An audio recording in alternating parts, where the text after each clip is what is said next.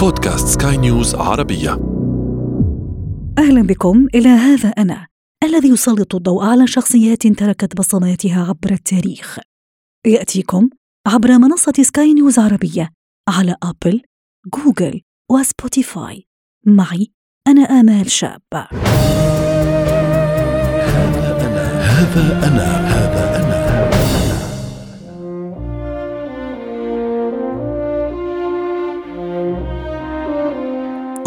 قصر كنزينغتون لندن إننا في عام 1819 الشهر الخامس يحزم أمتعته.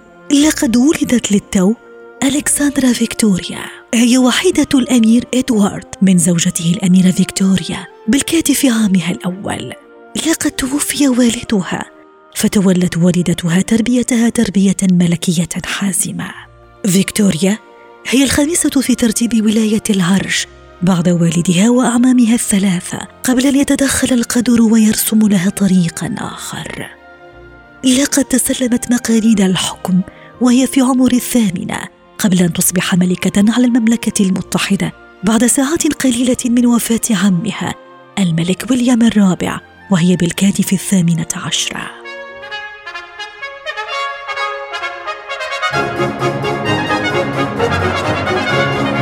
الشابة التي تدير دفة الحكم من قصر باكنغهام تحظى بشعبية كبيرة وهي التي لازمت رئيس الوزراء اليميني اللورد ميلبورن واعتمدت عليه في تسيير شؤون البلاد.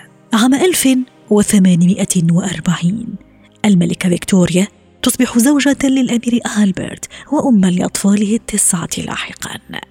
الأمير ألبرت يصبح مستشارا سياسيا وماليا بارزا للملكة فيكتوريا ومرافقها الدائم. لقد شهدت هذه الفترة نهضة أدبية وفكرية وعمرانية فسميت هذه الفترة بالعصر الفيكتوري. خارجيا الملكة فيكتوريا توطد علاقات بلادها مع فرنسا. نابليون الثالث يزور بريطانيا ويصبح واحدا من أشد حلفائها. عام 1857 لقد أثار الوجود البريطاني في الهند تمرد الجنود الهنود وهو التمرد الذي سيطرت عليه القوات البريطانية لتصبح بعد ذلك الملكة فيكتوريا إمبراطورة على الهند عام 1877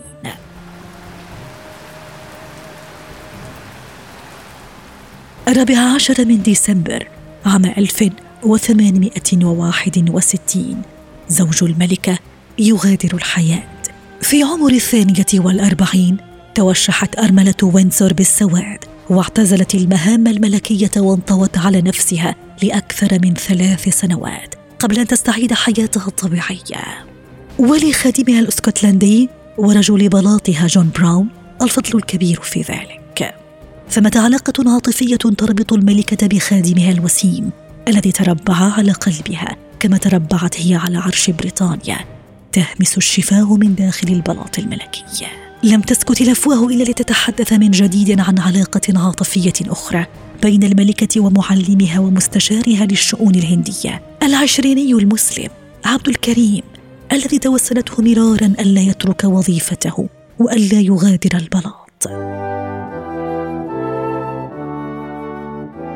الملكة المكلومة تفتح قصرها الملكي من جديد. للمسؤولين وضيوف البلاد من الساسة والدبلوماسيين. الملكة فيكتوريا تسقط من على السلالم. ساءت حالتها الصحية وتكالب عليها الروماتيزم وهي التي تعاني أيضا من الهيموفيليا.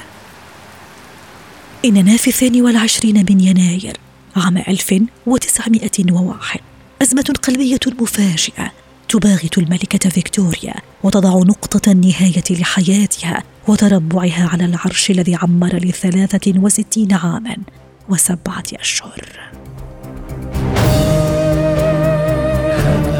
هذا أنا هذا أنا. نهاية هذه الحلقة من هذا أنا. استمعتم إليها عبر منصة سكاي نيوز عربية على أبل، جوجل وسبوتيفاي. ولنا لقاء.